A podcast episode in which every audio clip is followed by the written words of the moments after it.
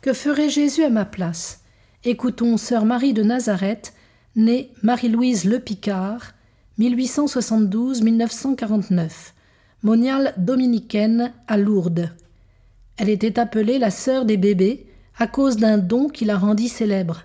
Elle obtenait la fécondité à nombre de foyers stériles en invoquant Marie sous le vocable de Notre-Dame de Prompt Secours. C'est un extrait de son autobiographie. Le fait que je vais vous raconter se passa dans le courant de l'été 1899, je crois. Mère Marie-Madeleine était alors procureuse. Il y avait une grande sécheresse et les citernes qui alimentaient le monastère étaient à sec. Il fallait faire venir l'eau du dehors dans le bassin du portail et c'était assez difficile. Voici donc qu'un samedi soir, la mère procureuse me dit Vous allez remplir le bassin qui est près de la cuisine. Il contient 300 litres.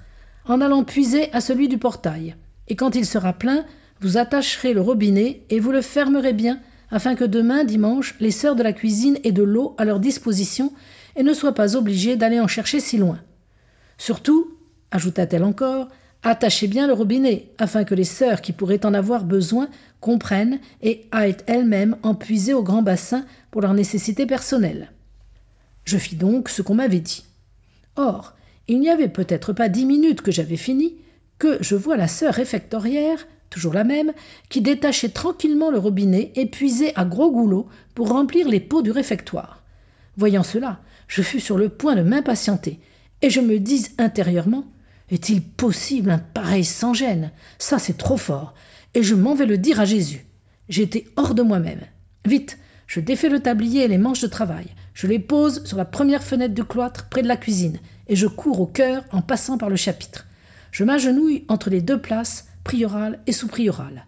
Là, les mains jointes et le regard sur le crucifix, qui était alors fixé en haut de la grille, je dis Mon Dieu, est-il juste d'agir ainsi? Aussitôt, à la même seconde, une voix intime qui me semblait sortir du crucifix vint pénétrer mon âme jusque dans ses plus intimes profondeurs.